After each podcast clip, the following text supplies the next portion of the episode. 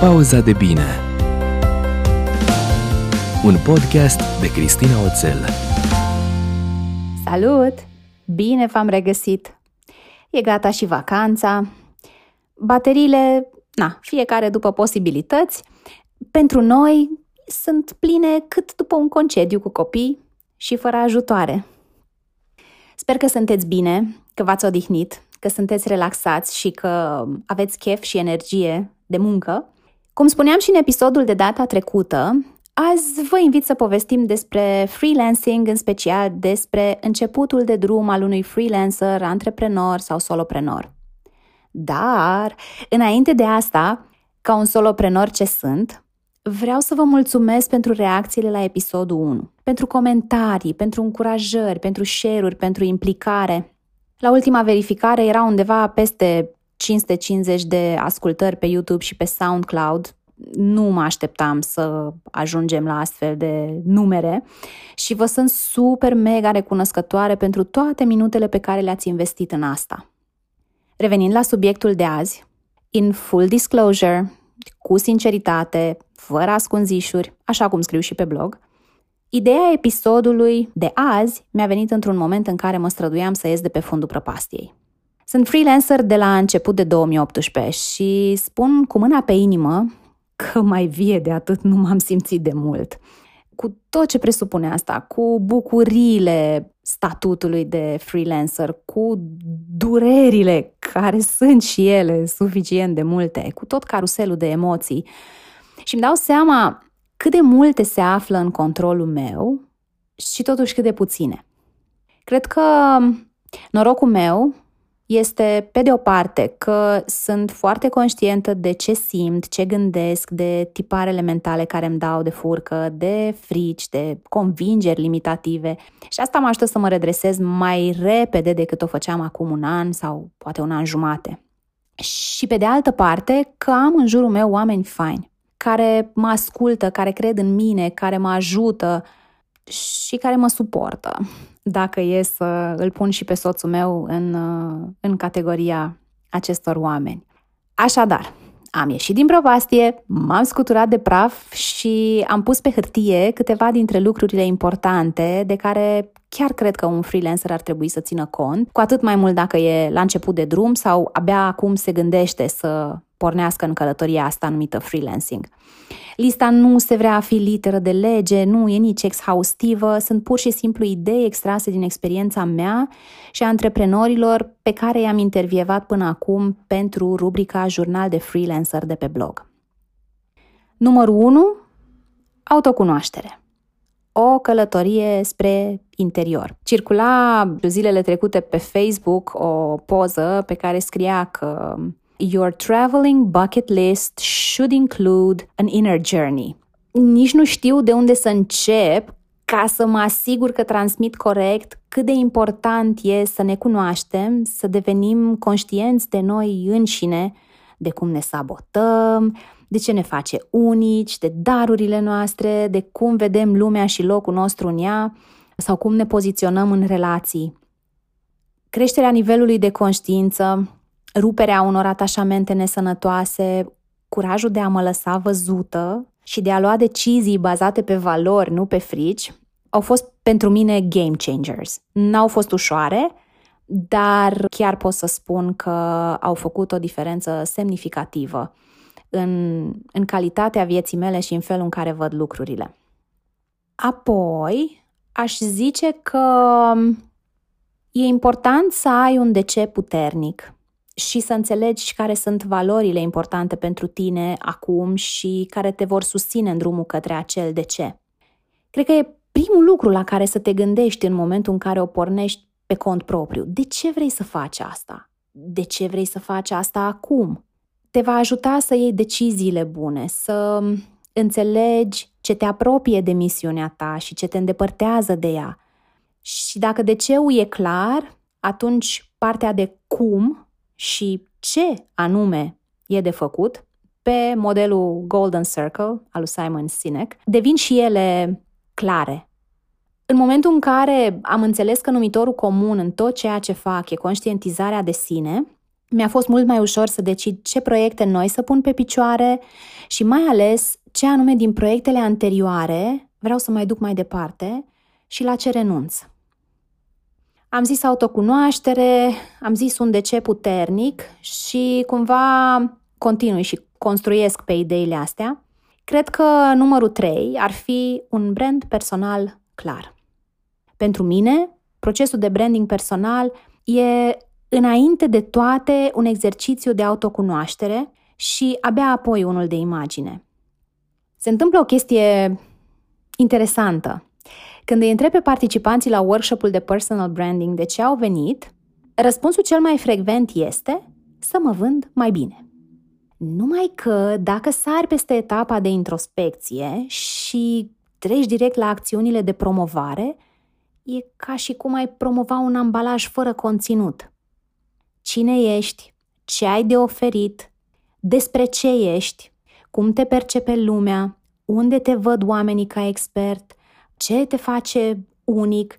Sunt doar câteva din întrebările la care eu zic că e musai să-ți găsești răspuns înainte de a ieși pe o piață ultra-competitivă. Pentru mine, atributele, sau mă rog, câteva din atributele brandului meu sunt conștientizare, a fi, valori, emoție, căldură, blândețe. Și astea nu sunt doar cuvinte sau, mă rog, lucruri pe care vreau să le transmit, ci și felul în care oamenii care lucrează cu mine mă descriu. Și ajungem la subiectul bani, pentru că nu avem cum să nu vorbim despre el. Da? O plasă de siguranță financiară. Pune din timp bani deoparte ca să te poți susține măcar în primele șase luni, dacă nu chiar în primele 12. Dacă ești stresat că nu ai cu ce să plătești facturile, rata sau chiria, mâncarea, grădinița sau școala copilului, ajungi în survival mode, ceea ce face creativitatea foarte dificilă, dacă nu chiar imposibilă.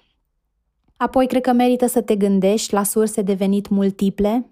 Nu știu, ai un blog pe care îl poți monetiza, de exemplu, și pe viitor nu strică să iei în calcul surse de venit pasiv, produse pe care le poți vinde fără să fie nevoie de prezența ta fizică. Strict pe domeniul meu, e o diferență între a ține un curs în sală, live, cu participanții, sau de a crea o variantă online a aceluiași workshop. Pentru mine, de exemplu, blogul a fost o plasă de siguranță, plasa mea de susținere, evident, pe lângă venitul soțului. Iar azi, sursele mele de venit sunt workshopurile, sesiunile de coaching, evenimentele la care sunt speaker și blogul.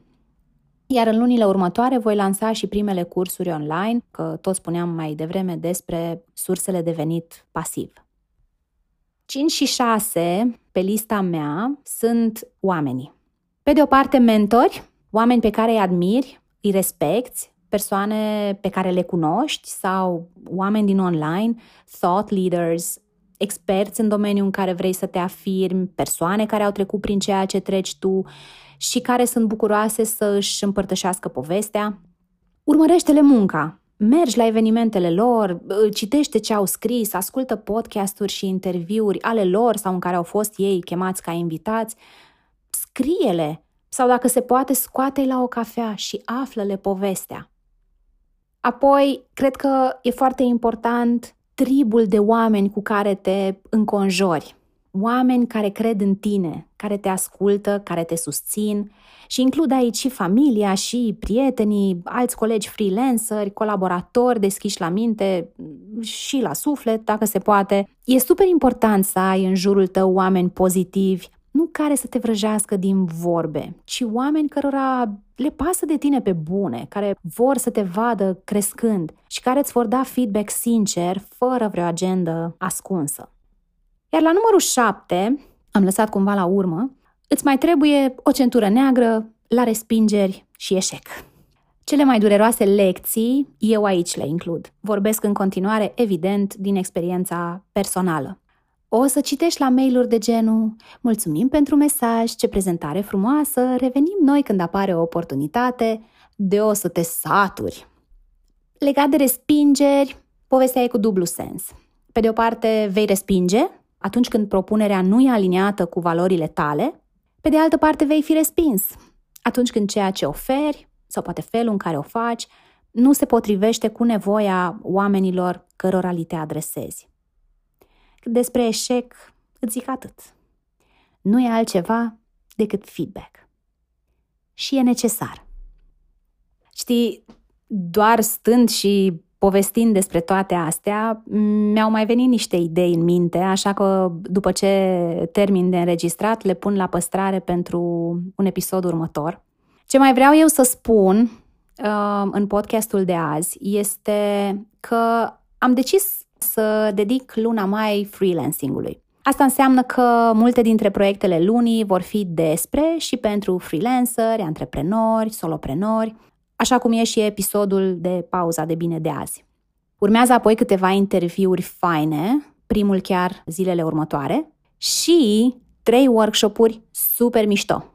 Primul se întâmplă pe 10 mai și este fix de branding personal, croit pentru freelancer și antreprenori. Apoi pe 18, Life Design, da, care e o experiență care schimbă vieți în bine și nu e ceva ce spun eu, ci e ceea ce îmi spun oamenii care au participat. Și pe 25 mai vorbim despre convingeri limitative și ce Dumnezeu ne facem cu ele, creionat la cererea celor care m-au auzit vorbind despre asta la un eveniment dedicat freelancerilor. Vă las linkurile către fiecare workshop mai jos, în caz că e momentul oportun pentru voi acum și vreți să participați, sau puteți fi prieteni de nădejde și să le trimiteți mai departe amicilor voștri sau cunoștințelor voastre, cărora credeți că le-ar prinde bine să afle despre aceste cursuri. Gata, am vorbit destul pe azi. Sper să vă fie de folos episodul de pauza de bine. Aștept reacțiile și poveștile voastre în comentarii, la fel ca data trecută. Sunt foarte curioasă să aflu ce experiențe aveți voi, ce ați adăugat la listă, pe lângă cele șapte lucruri pe care le-am menționat. De ce credeți voi că are nevoie un freelancer, antreprenor sau soloprenor, mai ales dacă e la început de drum? Mulțumesc și vă doresc ca până data viitoare când ne auzim să vă fie bine. Pe curând! Pauza de bine Un podcast de Cristina Oțel